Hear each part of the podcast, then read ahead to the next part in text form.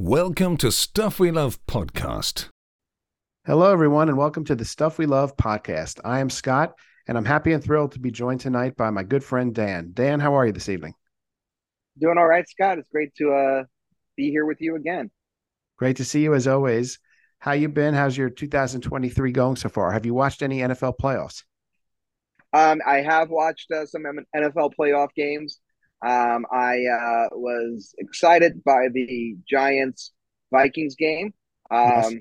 I was I was confident as a Giants fan about that playoff game. I kind of said to myself, if there's a playoff game we're going to win, it's going to be this one.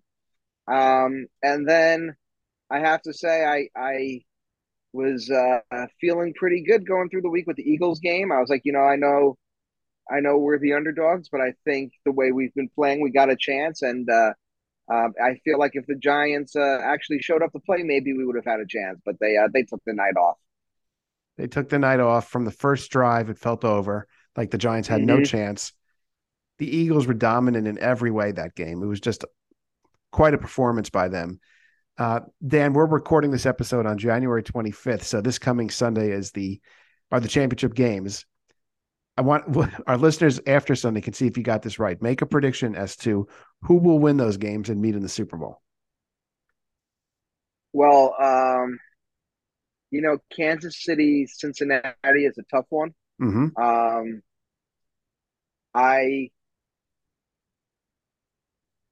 I'm going to give it to Kansas to uh to actually to Cincinnati. I think Cincinnati can pull it off. I feel confident with Cincinnati. I agree with um, you on that um, one. Yes, I think they might uh might uh, you know upset the the Chiefs.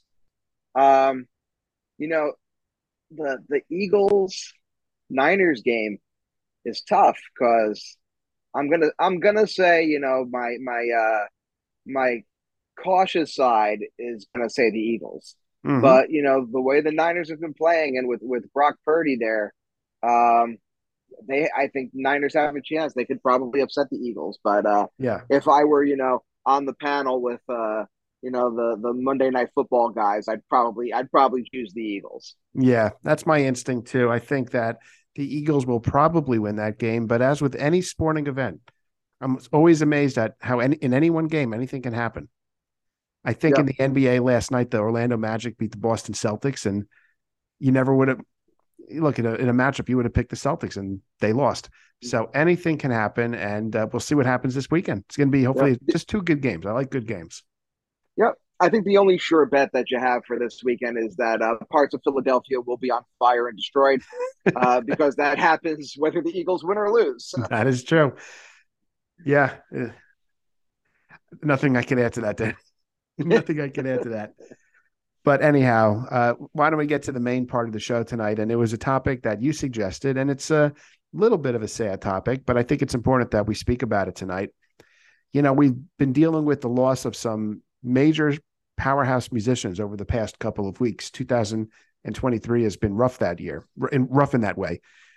Uh, the first major musical artist to pass away was Jeff Beck, who died earlier this month. He was, I believe, 77 years old. Am I right about that, Dan? Does that? I think I think just turned 78, maybe. Let me get a quick answer to 77 that. or 78. Um, I will confirm. He was 78 at the time of his death. And Jeff Beck was, of course, one of the all-time legendary guitarists. Huge influence on many musicians, Dan, that you and I are big fans of. And um, the loss came, out, I think, as a surprise. Look, uh, 78 isn't young, but not too long ago, he was touring with Johnny Depp after the two of them released an album. And I had seen him on YouTube as part of a Sirius XM discussion in which he appeared with Johnny Depp and it was interviewed by Stevie Van Zandt. He looked great. Um, so we're going to spend some time tonight talking about Jeff Beck. And then the other musician who passed away was David Crosby. And David Crosby, at the age of his death, see if I could get an answer to that. Was 81. 80, 81, yeah. 81. And David Crosby, to me, I'm jumping ahead, but to me, he personifies the 60s. When I think of 60s musicians, David Crosby comes to mind right away. Of course, with the Byrds, then with Crosby, Stills, Nash, and Young. And uh, he continued making beautiful music even after those groups went their own ways. Uh, we'll talk about David Crosby and uh, to have those two losses, as well as the loss of Lisa Marie Presley uh, in January of this month, for the music world has been a bit tough. And um, let me begin, Dan, by asking you how you heard the news about both Jeff Beck and David Crosby, and what was your reaction in those moments? Um, well, Jeff Beck was one of those moments where, you know, it's like usually I'm on top of these things, mm-hmm. um, and I hear about them pretty quickly. But I was uh, at work and uh, you know had a long day. It's a it's musical season, so we had a rehearsal, um, and then after rehearsal, I was taking care of a couple of other things before I left. So really wasn't paying attention too much online. Got in the car, drove home. Um, just got in the door, and I got a phone call from my father. Um, picked up, and he was like, "Hey, did you did you hear about Jeff Beck?" And I was like, "No, what happened?" And he's like, "Oh, Jeff Beck died." Um, and I was like, "Wow!" And he even said, "He's like, you know, I was waiting for you to call me mm. or to mm. reach out to me to let me know." He's like, "Because you usually hear these things first. And I was like, no, I was really busy all day, and um, you know, I hadn't hadn't heard about it. Um, and then he and I just, you know, talked about uh, Jeff Beck for a little bit on the phone um, because that's how I that's how I knew who Jeff Beck was, you know, through mm-hmm. uh, through my father and um, him playing, um, you know, some of the uh, Jeff Beck group records and um, Beck Bogert and Appice record. So that was my introduction to him. Uh, so my father and I were just, you know, kind of talking about Jeff Beck and our experiences with his music, and um, that's how I found out about him. Mm-hmm. Um, and uh, David Crosby, I found out about um, scrolling through uh, Facebook and saw Graham Nash's post um, that that he had posted, and um, you know, it was that that kind of hit hit hard um, because you know Crosby, Stills, and Nash, Crosby, Stills, Nash, and Young was another thing that was a staple of um, growing up for me when we took road trips. Um, and, you know, with with the family, um, every summer we would go down to uh, to Ocean City, Maryland, for a portion uh, when I was younger, and uh, but before I put the Beatles into the rotation in the car. Um, there were basically um, two tapes, two cassettes that were actually three cassettes that were um, um, played constantly. As my my mother um, was responsible for two of them, and, and my father got one choice. So, um, what were they? It was uh, so it was Carole King's Tapestry. Oh, okay, yeah. Um, so that was uh, that was what my mother uh, brought in, and um, Tapestry has a fond place, uh, you know, um, in my heart because of that. Um, the uh, Carpenters, the singles. Yes, again, I, listen, I was listening to that earlier today. Yeah, yeah, another one of my mother's uh, um, selections, and uh, again, it's it's probably one of the reasons why I uh, I enjoy the Carpenters. Um, and then my father was Deja Vu by Crosby, Stills, and Nash and Young, and those were the three the three cassettes, and um, so that always brings me back to that time. Um, but I really kind of fell in love with uh, with the, with that record and and their music um, and their harmonies, and um, so so hearing about David Crosby, that was uh, you know that was a tough one. But then you know reading um, Graham Nash's tribute and knowing the friction that was there between them in the last few years. Um, it was nice to read um, him looking at the uh, the good times, you know, mm-hmm. um, and what you know what Crosby meant to him um, as a friend in the good times and as a musical partner. Mm-hmm. And then it was equally as nice to see that from both Neil Young and Stephen Stills as well. Right. Um, you know, their their relationships were never easy ones. Um, so it's it's nice to see uh, the good feeling still there. Yeah, it's um, is it? I, I guess I'll just quickly share. I honestly don't really with Jeff Beck. I had seen on Facebook, on the official Facebook page of Pattie Boyd, George Harrison and Eric Clapton's former wife, that she had posted that Jeff Beck died.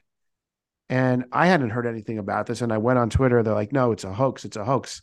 And actually, his death had not been announced at that point. And mm-hmm. then literally the next day or the day after is when the news broke. So maybe she had heard something that wasn't made public yeah. yet. Uh, David Crosby, I, mean, I I went onto Twitter and I saw he was trending.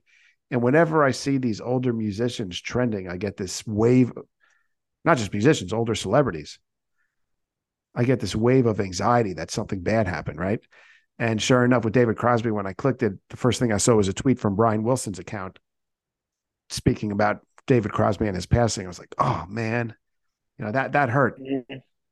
Because yeah. like you, I've been listening to Crosby, Stills, Nash, and Young for years. Got into them a little later than you did. Um, Greg, a mutual friend, uh, Dan of ours, I remember in college played several albums. I got him into some Beatles albums that he hadn't really mm-hmm. listened to, like Help, you know, and uh, he got me into the band. I remember going to see The Last Waltz when it was put into theaters again. That's a great memory. Mm-hmm. Uh, and another album was the um, So Far collection from Crosby, Stills, Nash and Young, which was kind of like a greatest hits package. Mm-hmm. And I don't want to say it was like a Beatles esque moment because I I've never responded to new music or very rarely the way I did when I first got into the Beatles, but it was kind of close. I I really I'm a sucker for harmony, as you know from our Beach Boys conversations, and immediately they hit me as one of the all time great harmony sounds that I'd ever heard. And then, of course, I got more into his career and Byrds and so forth, which we'll talk about. But uh, yeah, these these passings they really hurt. I think I had heard Bill Maher talking about celebrity deaths not too long ago, and specifically about musician celebrity deaths and why they really hurt. And if I think what he said, I hope I'm right about this, is that with musicians, they're always there for us in the sense that okay, you watch a movie, you may watch a movie, but you may not watch that movie again for five years, right? Music is a constant for you and I, it's a constant. We're listening to music all day long. And so these celebrities play a greater role in our day to day lives. So, from that perspective, losing them, it just, uh, I, I, think it really hits hard. And I think it hits hard for the general public based on the various reactions I've seen. Um, anyhow, with that being said, let's start talking a little bit about Jeff Beck. Uh, now, Dan, I, uh, I think it's fair to say you're probably a bigger Jeff Beck fan than I am. Let me ask you first: Had you ever seen him in concert? No, no, I never got the uh, the chance to see him in concert. Um, I am sorry. Go ahead. I didn't mean to cut you off. I was going to say, unfortunately, uh, um, but you know, he kind of his solo career is, you know, a pretty eclectic one, mm-hmm. um, and uh, you know, some a lot of it is instrumental rock, um, some of it is jazz fusion. So, um, it's not everybody's cup of tea. So sometimes finding someone who's you know would be willing to go and um, enjoy uh, you know that with uh, with you is, is hard because if they're not into it, you know it's it's it's not something that's going to appeal to them. Um, so I, I feel that was probably one of the issues with getting to see him live if he came around is um, it wasn't like he was going to be playing um, old Yardbirds and Jeff Beck group hits. You know, mm-hmm. most likely he was going to be focusing on whatever he was doing at the time. Um, and, and uh, you know, unfortunately, some of that is an acquired taste for people. Um, but he put out some incredible stuff, and one of the things that I um, enjoyed on uh, a recent album that he put out a live album. I think it was live at I want to say it was maybe Hollywood Bowl or something like that. I got to double check, but he did an incredible live instrumental version of a, a day in the life. Yes, that's one um, of uh, a tr- I was going to mention that. I'm glad you brought that up. Yeah, which is uh, just um, it's one of those things where you if you hear someone's doing a cover of it, you're like, how are they going to make that work? And mm-hmm. especially mm-hmm. an instrumental cover. Um, right. and and you know he does an incredible job with it, and um, you know has the you know all the things that you're looking for for the original and replicating the vocal line on the guitar amazingly, but then um, adding his own touch and um, you know, making it his own as well. So Yeah. um, it's, it's just a great recording, and and um, that alone makes me disappointed that I never got to see him play live. right. Yeah, I had I have a friend who uh, commented on Facebook that he's been to tons of concerts, and one of the most memorable concerts he's been to was Jeff Beck, and it turned his wife, who was not a fan, into a fan. Really hadn't listened Mhm. to him before. I saw Jeff Beck once, not in a full concert, but as part of a Buddy Guy tribute show.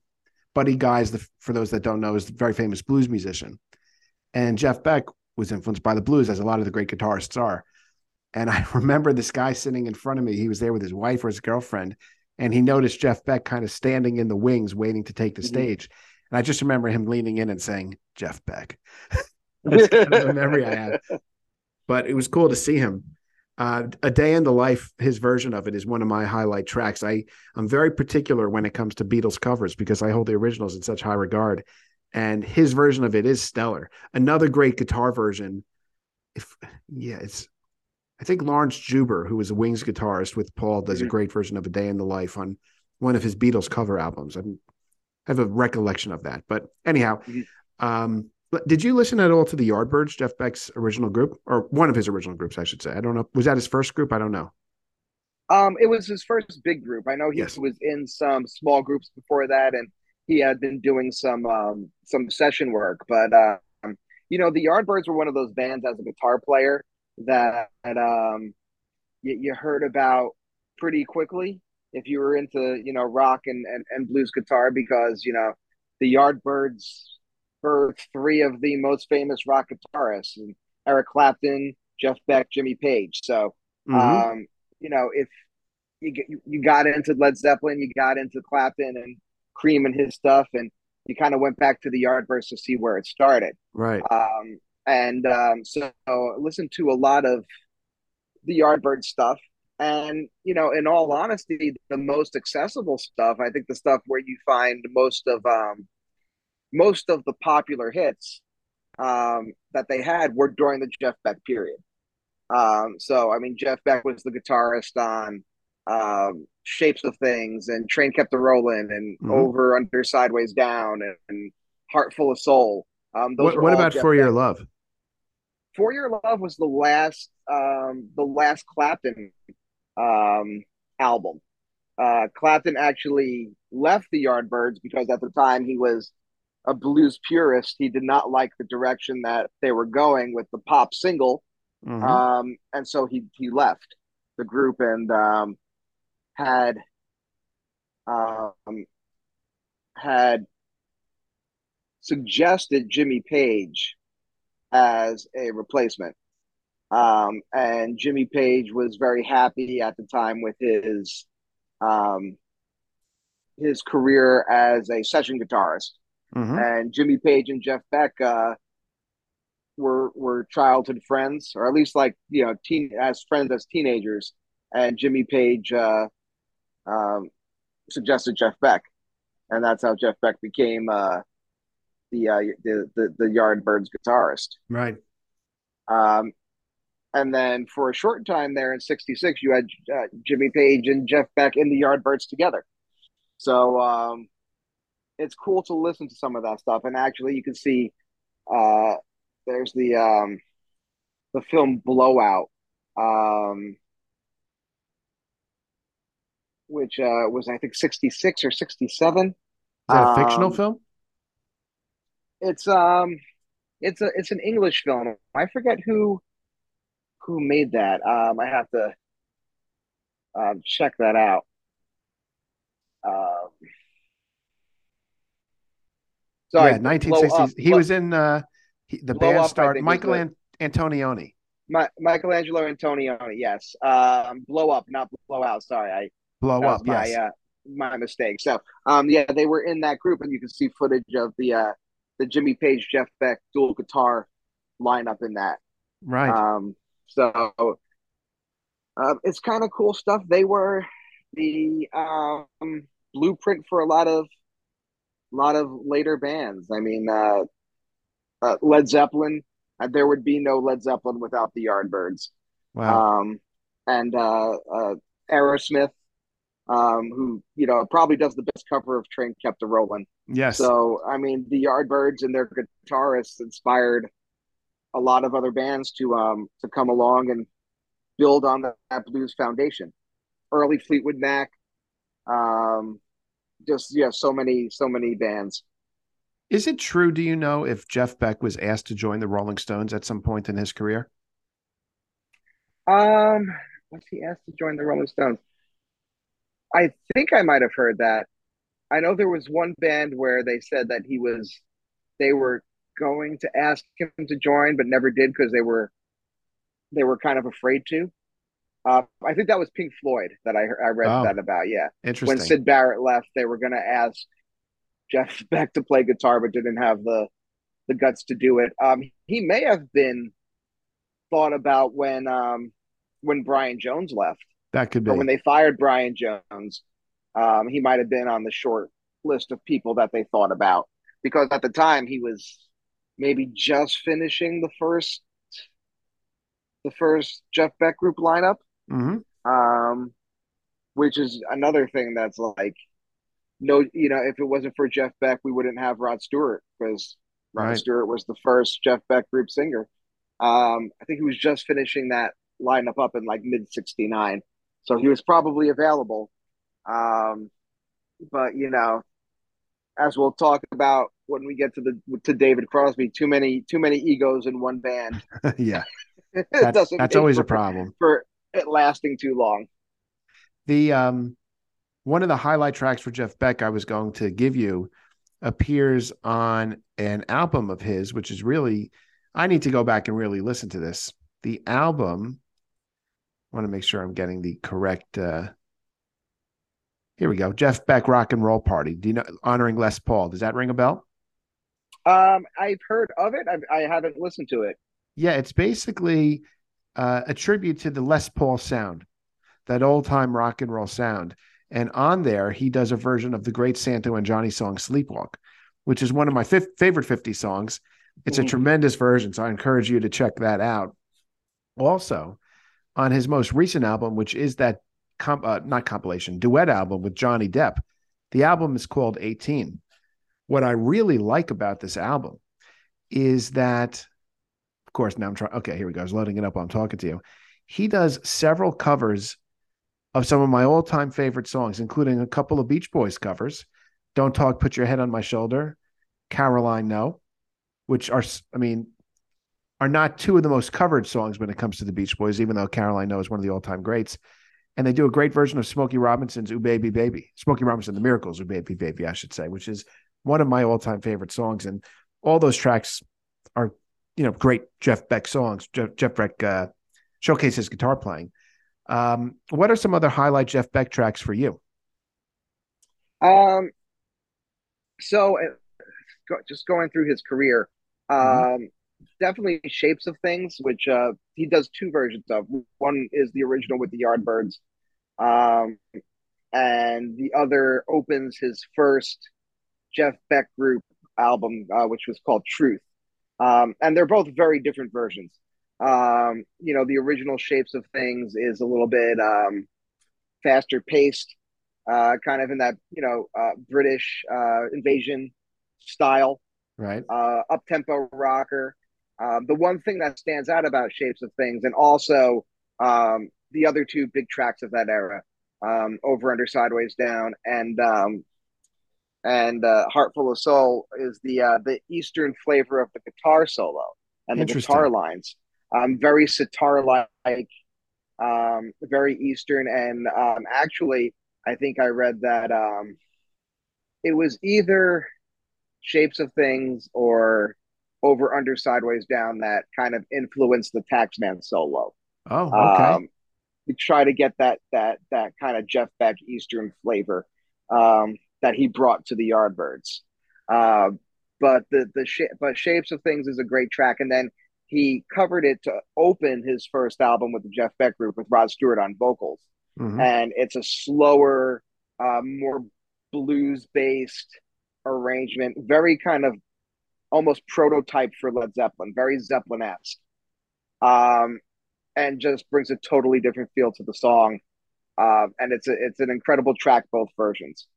Um, so uh, definitely worth checking out both of them. And Rod Stewart's vocals are, um, you know, as a vocalist, Rod Stewart's one of the great rock vocalists, and it, it, it's cool to kind of hear him so early in his career. This was like his first real big um, recording as a yeah, member of the first Jeff Beck group.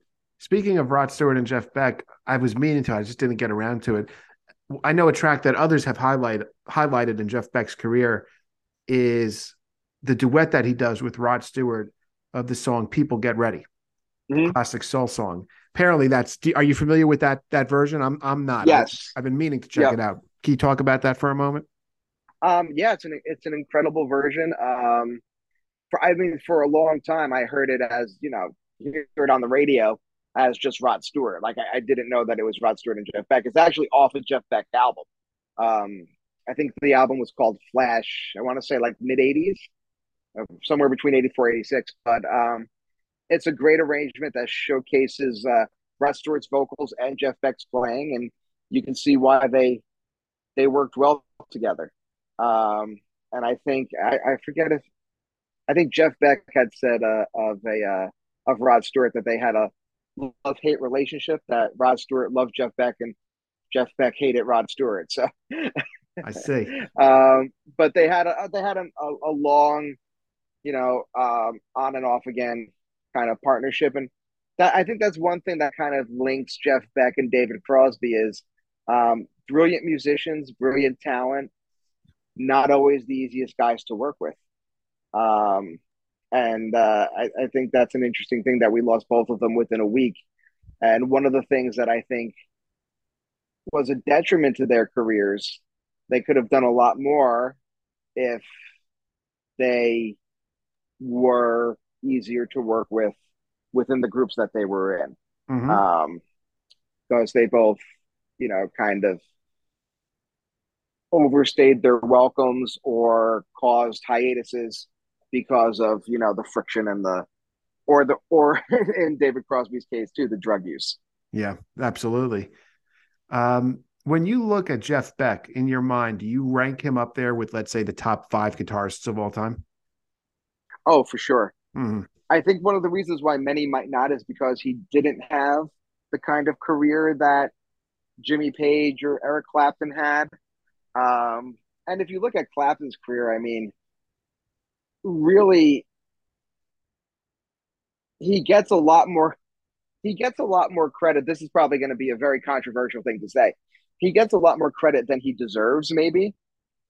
Um, because I feel like his real creative artistic period was most likely, in my mind, I would say like 66 mm-hmm. when he when, when Cream started to um, 71, 72, the Derek and the Dominos album.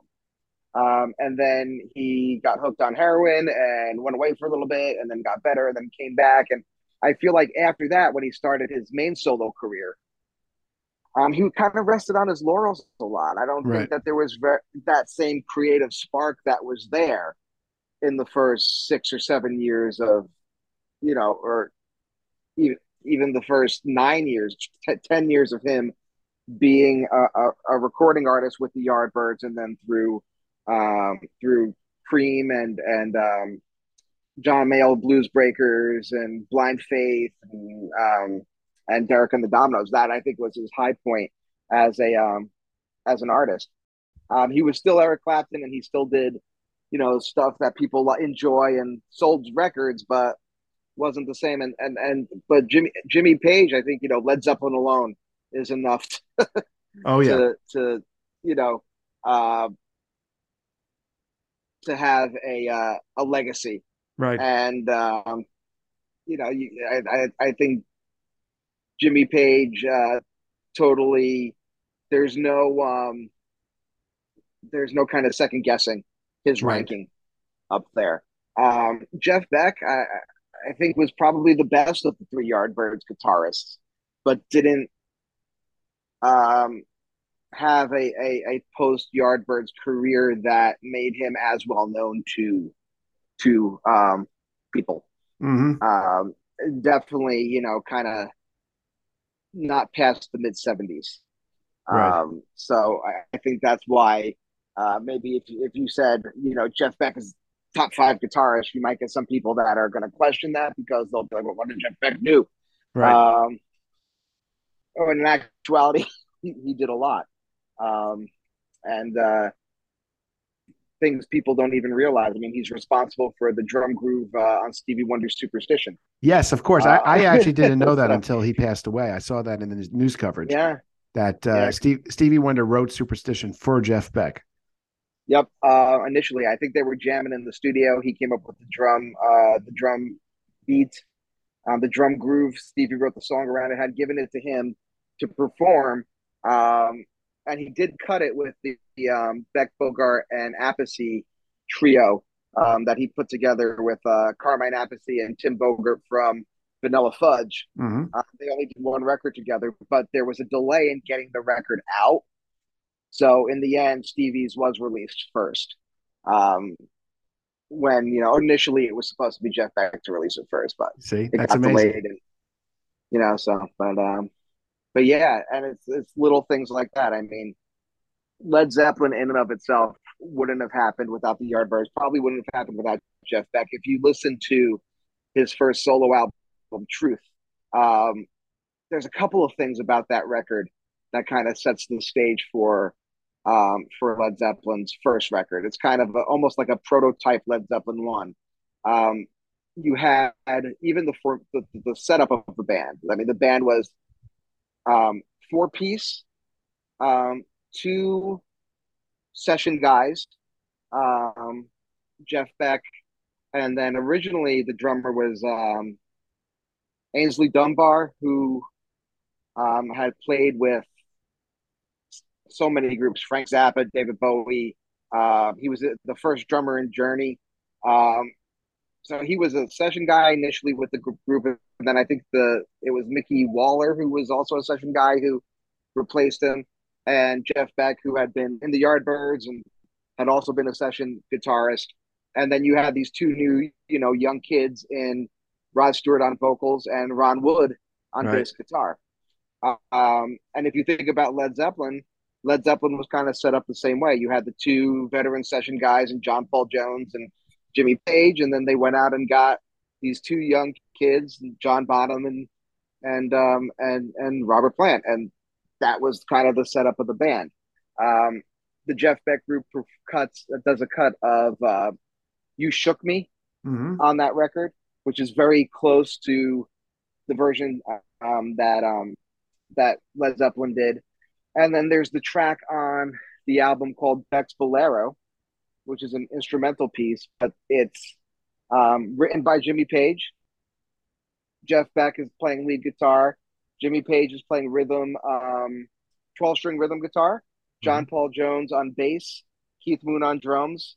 Uh, Nicky Hopkins on piano.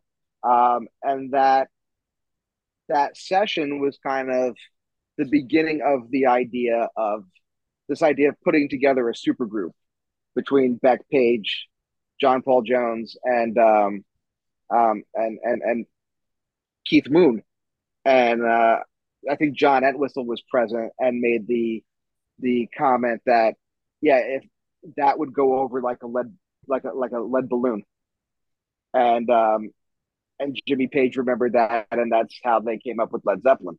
But um, Led Zeppelin, kind of the formation of that was of that group was in that um, in that session because Jimmy Page was going to get left with the Yardbirds name and the Yardbirds gigs, and he needed a, a you know a band to put together, and Right. he and John Paul Jones clicked. They played on several sessions together in the past, and it's like, okay, well, we might as well work together and get and try to see what we could put together. And Led Zeppelin kind of came from that. So, um, Jeff Beck was kind of instrumental in in the birth of Led Zeppelin in a way. Dan, I have nothing to add to that amazingly beautiful series of statements you just made. That story you have told, which educated me. I really was not familiar at all with any of that. And maybe I, I would be willing to bet at least one of our listeners out there is probably not familiar with that either. Um, it, it, what you just said basically is an illustration of the reach with which Jeff Beck has impacted the music industry. Um, Mhm. and I, you know, I, I really kind of resolved to get more into his music. I, I'm familiar with certain things, but not as much as I should be, quite frankly. Yeah, and, I uh, think. um Good. I think. uh Sorry, uh, oh, some yeah, of no. the stuff.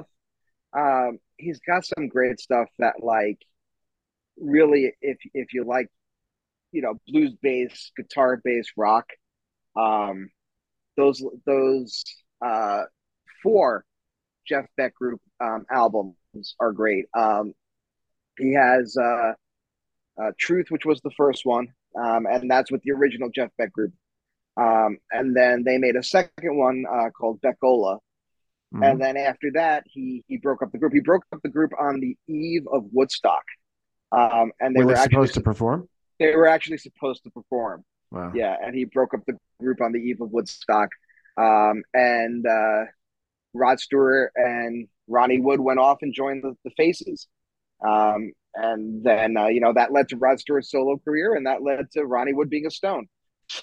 so, um, yeah, you know, that's, uh, and then he put together a second version of, of, of the group, which really, um, not very well known people in that version, but they did, uh, they did some great stuff. And there's a great track, um, that opens their, not, I think it's a 72 or 73 album. It's a self-titled um, it's uh, easy to spot because the cover has a picture of the guys in the band and an orange on it. Okay. And uh, the opening track is called "Ice Cream Cakes," and it's a it's a really great, um, great song. So um, one of those uh, deep cut rock tracks to, mm-hmm. to check out. Um, and then he did the Beck Bogert Appice album, which is your basic, you know, power trio. They do a great version of Superstition on that.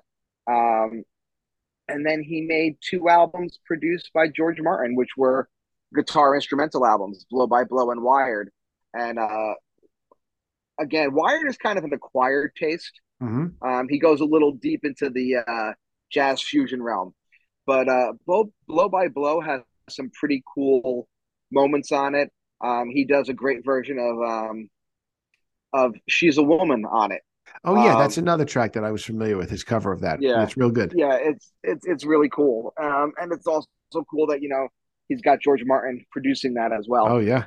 Um, and then there's an, a great version he does of uh, Stevie Wonder's uh, "Cause We Ended as Lovers," mm. um, which is which is real on that album. Um, and then after that, it's kind of you know it's very sparse. right. But right. um, but I think his uh his Yardbirds period through that Beck Bogert Appice album for people that really like, you know, blues bass guitar rock. It's it's it's worth it. It's worth checking out.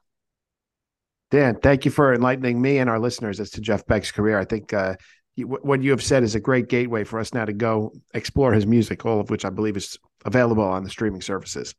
Mm-hmm. Yeah, wow. it's a, it's all easy to find. So that's it's all that's there. Definitely yeah. a a plus of 2023 music access, right? Exactly. So now with that, let's turn to David Crosby. So Dan, just like I asked you at the beginning of our Jeff Beck segment, let me ask you this: Had you seen David Crosby in concert? Um, I got to see uh, David Crosby in concert twice. Okay. Um, so the first time I saw him was I want to say PNC. I forget the year, uh, but it was definitely PNC Art Center, and it was um, just with with with Stills and Nash. So it was a Crosby, Stills and Nash show. Um, awesome. And that that's got to be late '90s, somewhere between '97 and '99. Um, the second time I saw him um, was Madison Square Garden in 2002. Um, it was uh, Crosby, Stills, Nash and Young, and uh, they were being backed by uh, part of Booker T and the MGs. So oh wow, uh, cool. Yeah, so Booker T on on on on keyboards, Donald Duck Dunn was on bass, uh, Steve Jordan on drums. Steve um, Jordan, and that yep, and that was an incredible show. They played all the hits. They played stuff from Neil Young's new album at the time, Are You Passionate? Yeah. Um, his big song from that was Let's Roll, which was um, his 9 11 tribute song. Um, and that was just an incredible concert. And, and one of the reasons why I remember that concert is very similar to my first um, uh, Paul McCartney uh, experience. We um, went with uh, with with a bunch of people, um, had tickets that were all the way up in the in the you know nosebleed seats, and uh, one of the people that I went with had uh, pre-gamed a little bit too much prior to and was was was fairly intoxicated and Okay. had wandered off. And we were up there before the show started and someone else was like oh let me go find him and see where he is. And went to look and came back and was like all right i found him but um i there's this usher and he's he's upgrading. And do we want upgraded seats and we are like yeah we want upgraded seats so um we went found the usher and they gave us the upgraded tickets and we went down and we ended up with seats right behind the stage. Um Wow. about five or six rows behind the stage. See, they know you're a serious music fan. That's the respect that they show to you. see that? And uh, and it, that was great. And that was just a great show. I mean the, the, the four of them were on uh, um, the harmonies were incredible. The energy was great. Um, and yeah and they did pretty much everything you would expect them to do Right. um, and yeah and then i actually forgot this uh, i saw him again um, i had gone to see david gilmour um, Mhm. when he releases um, on an island album and um, Nash and Crosby on the record sang harmonies on the the title track and I think one other track, and they were there at the show. He brought them out and they sang the harmonies at the at the show. So Wow. I saw him there too. Great, great memories, Dan. Um, I've seen him twice. Once in concert at a local theater with Graham Nash. The two of them toured. It must have been back 2011, 2012. Um, it was great, great concert, wonderful. You know, it sounded phenomenal. And the other time I saw him was not in a concert, but I saw Crosby, Stills, and Nash at an event in New York City where the three of them were taught. Were, basically engaging in a discussion. It was an interview, just talking about their careers. And I was, I had great seats for that. It was like second row in a very small venue. So I was able to sit right in front of them for about 90 minutes listening to them talk. And there was no, no real bickering. Everybody seemed to be getting along, which was great to see. Um, I don't think I saw him perform other times. But if you're like us, Dan, and you listen to 60s music all the time, his presence was a constant. And uh, I'll begin by telling you one of my favorite all time 60s songs, which David Crosby wrote. Now, uh, before I tell you the song, let me ask you: Did he write the lyrics and the melody on the song? Songs that he wrote. Um, he wrote, yeah, he he tended he wrote everything on the song Okay. that he wrote. So Um, this yeah. song is almost cut my hair, right? One of the all-time great songs. It has one of my favorite lyrics in music ever. Can you guess what that lyric is? Uh, okay, oh, there- but there's so many good lyrics in that song, Scott. there are. Um, I'm gonna go with uh, it increases my paranoia, like looking in my mirror and seeing a police car. no, that's not the lyric It's I had not in mind. that but, I- one? but but Oh, that's a good but I do love that lyric. I do love that lyric. Um, so we begin. It, it's where at the beginning of the song where he goes, "Almost cut my hair," and then he goes, "But I didn't, and I wonder why. I feel like letting my freak flag fly." Oh, okay. I love that because to me that lyric, that freak flag fly is 60s right there in a in one lyric, you know, counterculture late 60s enca- encapsulated in a lyric. You know what I mean? And and and if there's one thing David Crosby was not afraid of, it was letting his freak flag fly.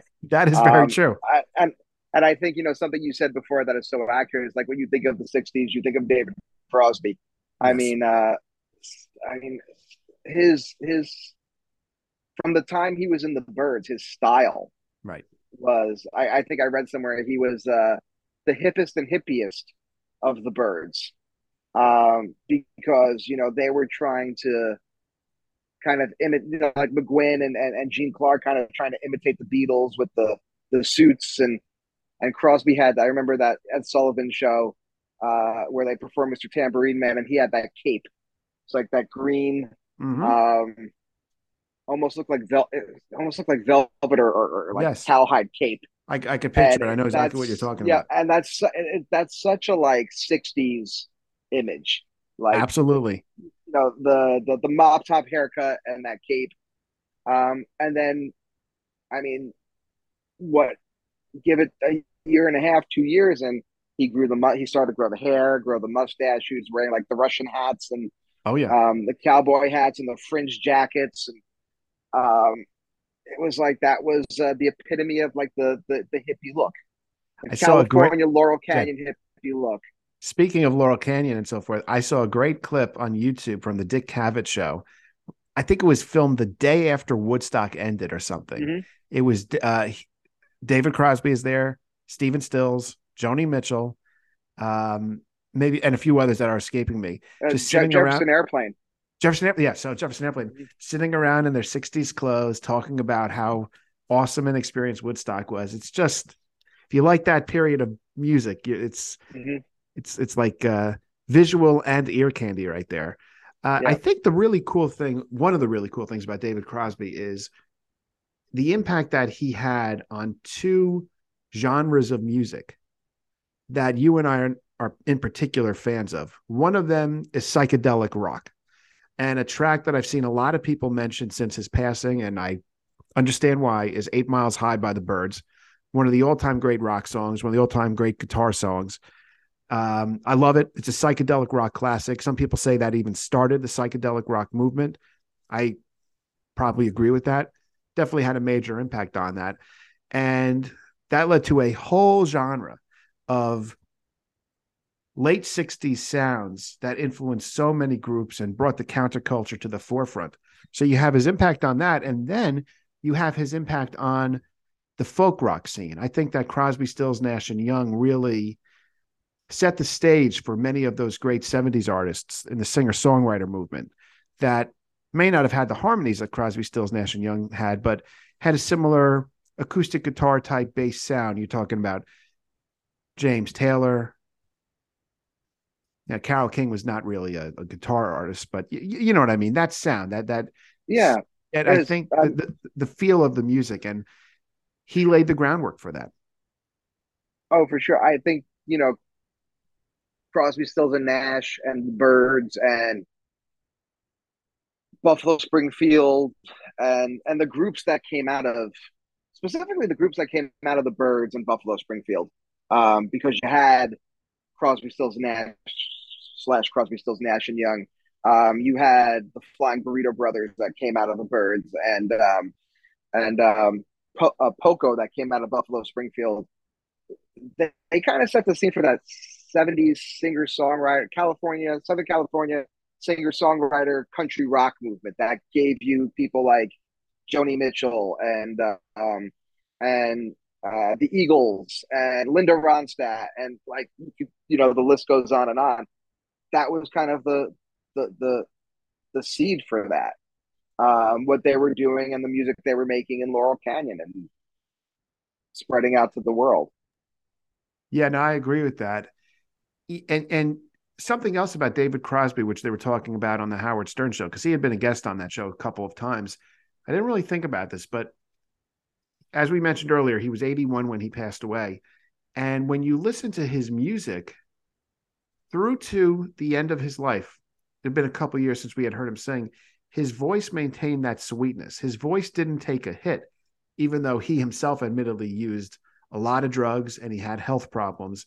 His voice was still this unique, sweet, soft, gentle voice. And I thought Mhm. it's really remarkable. If our listeners want to hear a good example of that, they should go try to find, I think it's available on YouTube, back in 2001, before 9 11, which makes this kind of just fascinating to see.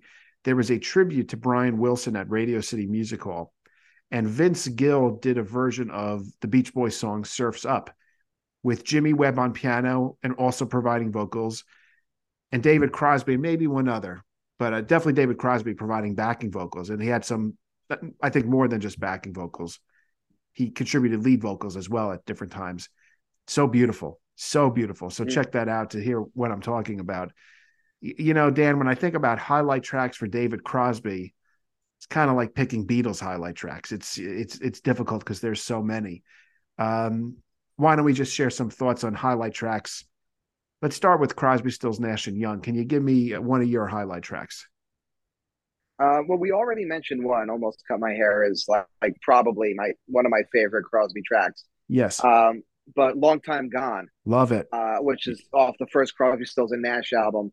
Um, he wrote that in the wake of uh, Bobby Kennedy's assassination, and that's an incredible, incredible song. And what I love about that song is, you know, with almost cut my hair, you get like that vitriol passion of Crosby.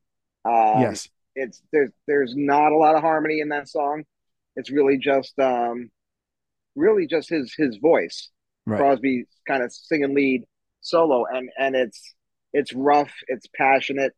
With long time gone, you get the combination of both. Right. In the verses, you've got you know the passion of his lead vocal, um, powerful, a little rough, and then in the in the chorus when the harmonies come in, um, it just takes it to a new level. And um, some great lyrics in that. Yes, in that track as well. Um, you know, um, definitely one of his best songs from the Crosby, Stills, and Nash era. Did he write? I agree with you on everything you just said. Did, am I correct? He wrote Guinevere.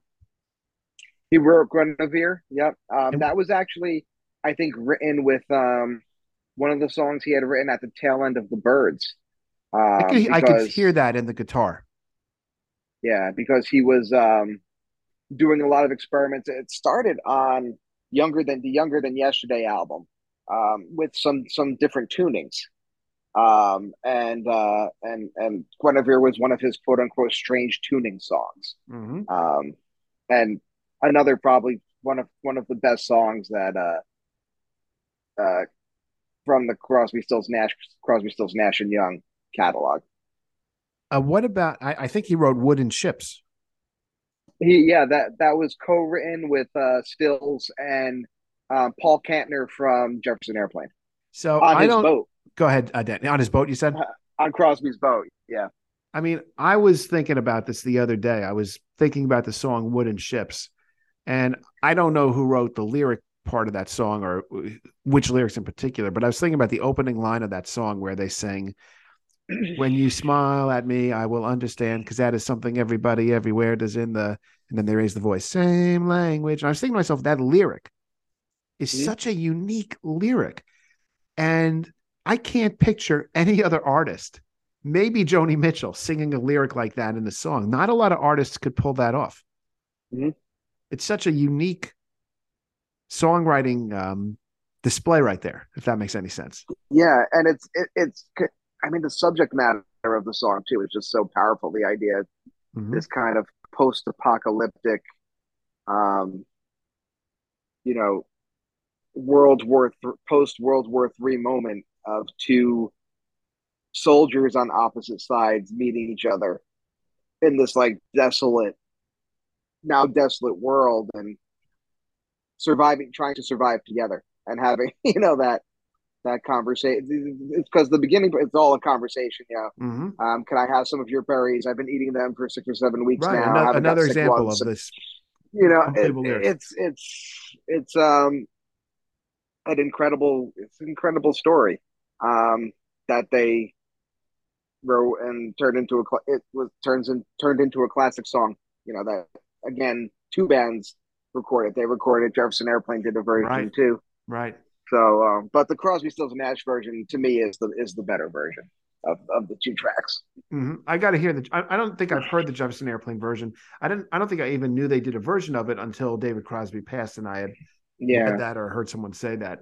It's almost yeah, like, it's on Volunteers. Oh, on the Volunteers album, yeah, yeah. It's so tough to choose songs. You know, a track that I was not familiar with that I saw a Facebook friend highlight is a solo song from David Crosby, "Laughter." Are, are you familiar with that song? Laughing. Oh, la- is it laughing? Forgive La- me. Yeah, laughing. laughing. Yeah. What a track that is. Yeah, yeah. It's on. It's on his solo album uh, from I think '71 when they all did solo albums. Um, they yeah Stephen Stills did a self-titled. Uh, Graham Nash put out. I think his was. Um, I forget if his was no, his wasn't self-titled. I forget the the, the name of that. Um, Young did um, after the Gold Rush, mm-hmm. and um, and then uh, Crosby did uh, if I could only remember my name. Um, and uh, there's some great tracks on that album. Laughing is one. Um, there's another called Cowboy Song. Okay. Which kind of like tells the Crosby, Stills, Nash and Young story, but in the old West kind of setting. Um, it's a really underrated album. Yeah, I, unfortunately, I don't think all the tracks are streaming. I think some of the tracks, for whatever reason, are not available. But "Laughing" is available. I know that for sure. Mm-hmm. Um, and there were some Beatles connections with David Crosby. He hung out with the Beatles. I think he was present for some of the Sergeant Pepper sessions, and I think they hung mm-hmm. out with him when they came to the states. I'm pretty positive they hung out with the Byrds. Right? Does that seem correct? Yeah. There's um if there's a, a documentary um a couple years ago I actually watched it for the first time during uh, COVID lockdown. Yeah. on David Crosby and uh. Oh yes, that's right. He was involved. Uh, he it was like his yeah. official documentary. I heard it's very good. His official his it's incredible. Um, and there's a part where they show um, an interview um, with uh, John and Paul, and this is definitely like around like the revolver time period. Um, and they're talking, and behind them, it's I forget if it was like a curtain like there's a little curtain or like, you know, like photographers will hang that tarp kind of thing. And there's a space in between and uh Crosby's peeking between the the um the the curtain and the, one of the reporter go, who's goes who's that back there and John turns around and he's like oh that's Dave and Crosby like ducks behind back behind the the the the uh, the tarp and um, yes. oh yeah he's just one of our friends and he's an American band and we're just hanging out kind of thing. It's a, it's a funny little clip. Um but yeah they there's there's definitely a Beatles connection there. And you know after David Crosby passed I went to his Twitter account. He was very active on Twitter. And he was asked the question or no he he himself wasn't asked but a Beatles fan site asked the question what's the best Beatles song for a rainy day, and he answered it. You know what song he said? You want to take a guess? Best Beatles song for a rainy day. Um, it's not rain. It's not rain. That's a clue. I was gonna. I'll follow the sun. Great guess. That's not the answer. He said, as he said, Rigby, meaning Eleanor Rigby. And when you think about it, hmm. it's a perfect answer. It's a great answer. Yeah, it is a perfect. It is a perfect answer. Uh, but he certainly was a big Beatles fan, and uh, held them like so many great in, in such high regard. Uh, when it comes to the Byrds tracks, I'm a bigger Crosby, Stills, Nash and Young fan than um, than a Byrds fan. But you know, to me, I would go back to the the well known songs, Mr. Tambourine Man, Eight Miles High, like I mentioned earlier. Turn, Turn, Turn, although I think of that as more of a Roger McGuinn vehicle in terms of their cover of that. Um, any tracks from the Byrds you would like to highlight? Um, there's a great track on Younger Than Yesterday. It's uh, called Everybody's Been Burned. Mm. Um, the Crosby lead vocal, uh, he wrote the song. Um, it's another one of those Guinevere kind of strange chording songs. It's very jazzy. Okay. Um, but um, it basically talks about, you know, uh, the loss of a relationship and everybody's been burned. We've all, we've all felt that pain. And, um, it's just a great, great Crosby track. Um, I'm a big fan of his uh, the Byrds recording of Triad. Um, yes, which was the the song that got one of the reasons he got kicked out of the band um, was his pushing for them to to uh, to release the song. They recorded it, um, and it ended up as a bonus track on uh, one of the re-releases of the Notorious Byrd Brothers, I believe.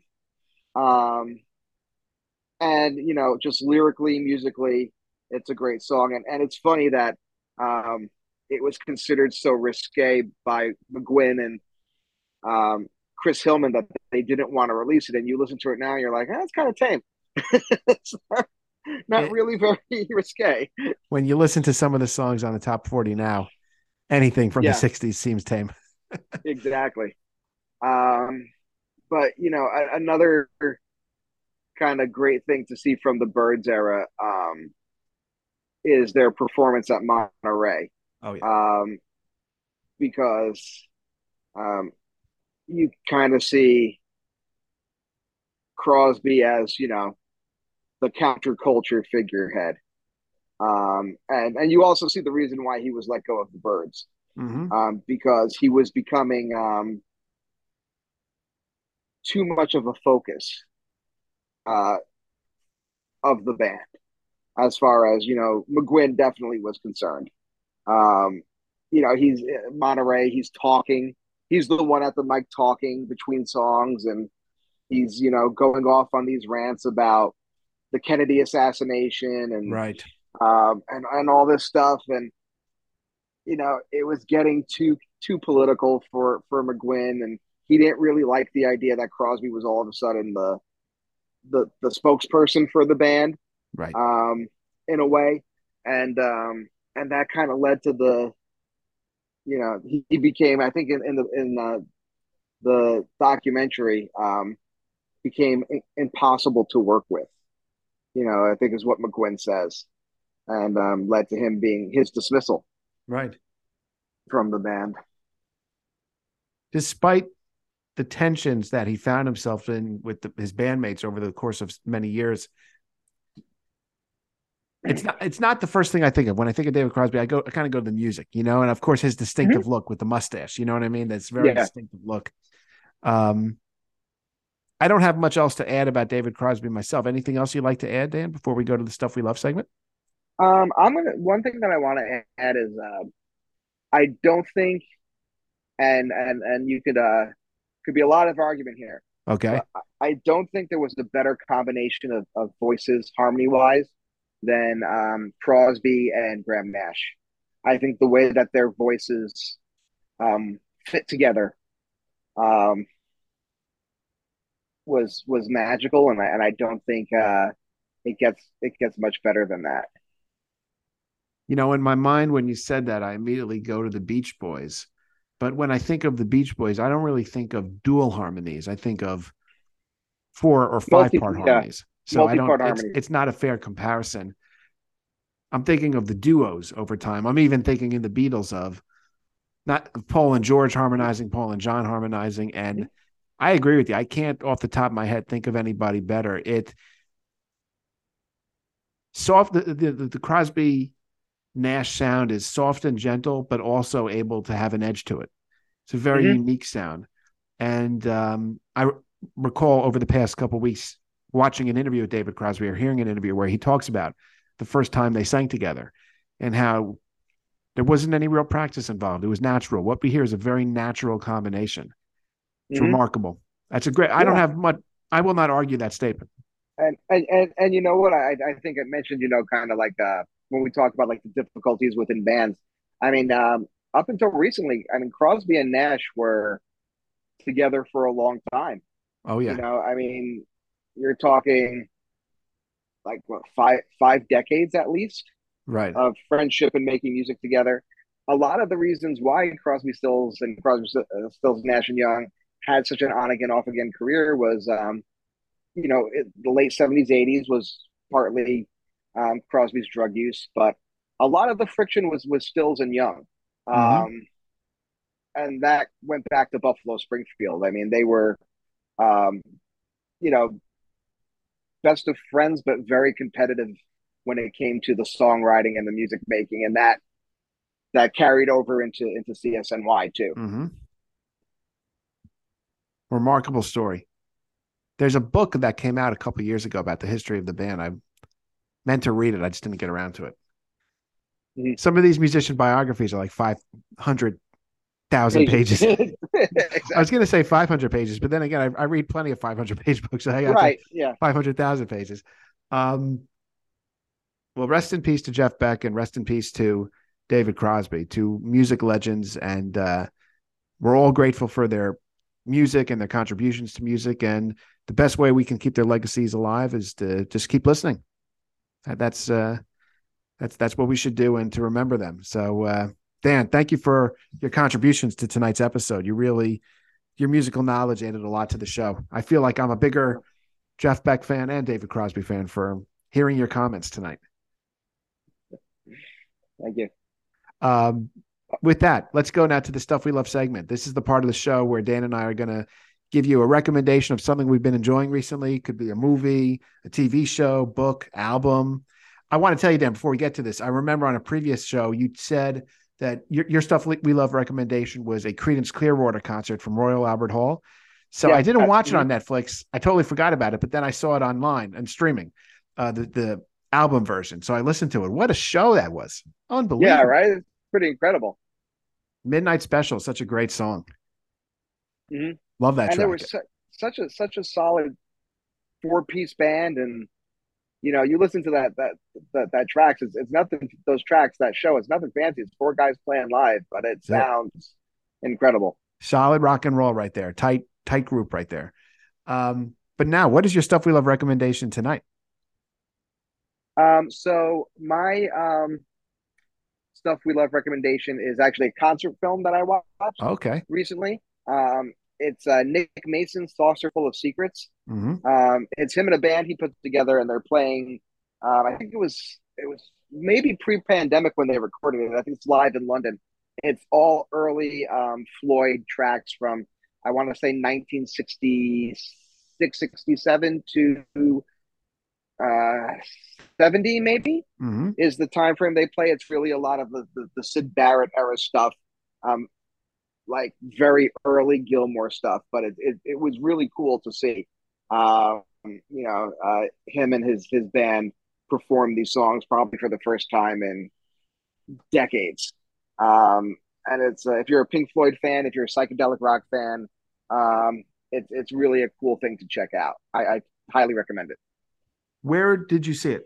Is it streaming? Uh, it is streaming. I saw it on um, Amazon Prime. I think. Okay. Yeah, trying to keep Good. my streaming services. That's the thing. There's a million of them, right? Yep.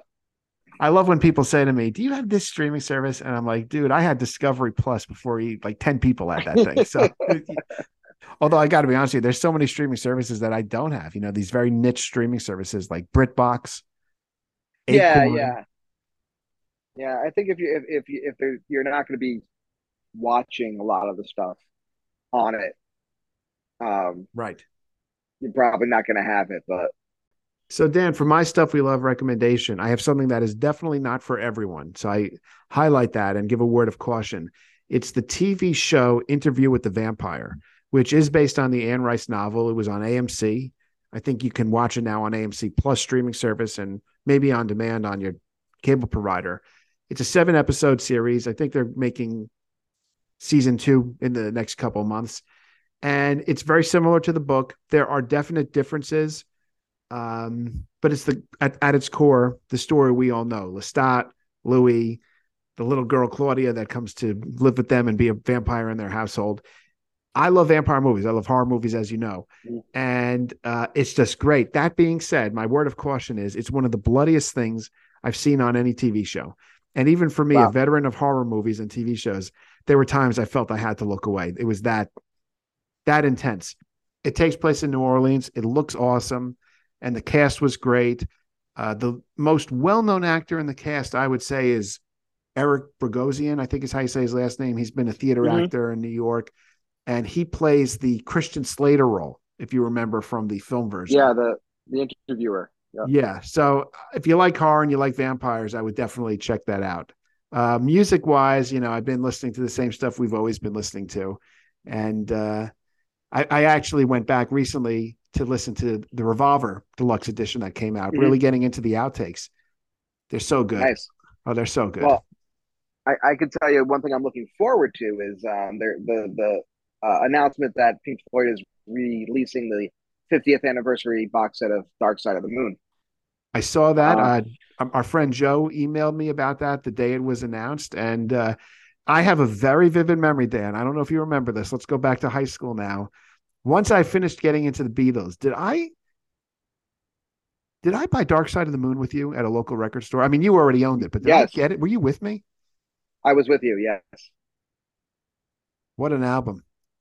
hmm Anyhow, great, great memories. Great, great memories. Yeah, I'm excited about it. Um, definitely great memories. Um, and I, I'm just, uh, you know, one of the things that about the about the announcement that's like that people were. Th- did you see this? People were complaining about Yes. the band being woke because of the rainbow on the album I saw that. cover. Guys, there's been a rainbow on the album cover since 1973. Right? That's true. it's ridiculous. It's a ridiculous uh, comment that I think is an example of people just making a comment to make a comment without any understanding of what they're talking about. I uh, I get angry when I hear comments like that, and I just it frustrates me. It's almost like, are you kidding me? That was my reaction. What a disgraceful thing to say. Um, Dan, let me ask you a question before we go to the wrap up. So they've got this Dark Side box set coming out. Mhm. I recently kind of got rid of a bunch of the CDs that I own that I don't listen to. Um, kept a ton, but got rid of a bunch. With something like this, a big physical release coming out, would you buy the physical version of this release? Yes. Yes. Well, for me, you know, I'm I'm I'm a big fan, so it's it's something that, you know, I would go out and get. It's one of my one of my favorite albums. Um I think also I, I haven't seen what they're releasing as far as all the bonus material, Right. but they are releasing um a vinyl uh pressing of the uh live at the Empire Pool show that they did, um, which is uh a great document of the the Dark Side tour. Um, they played Dark Side of the Moon in its entirety, Mhm. um, and I think that was the second part of the show.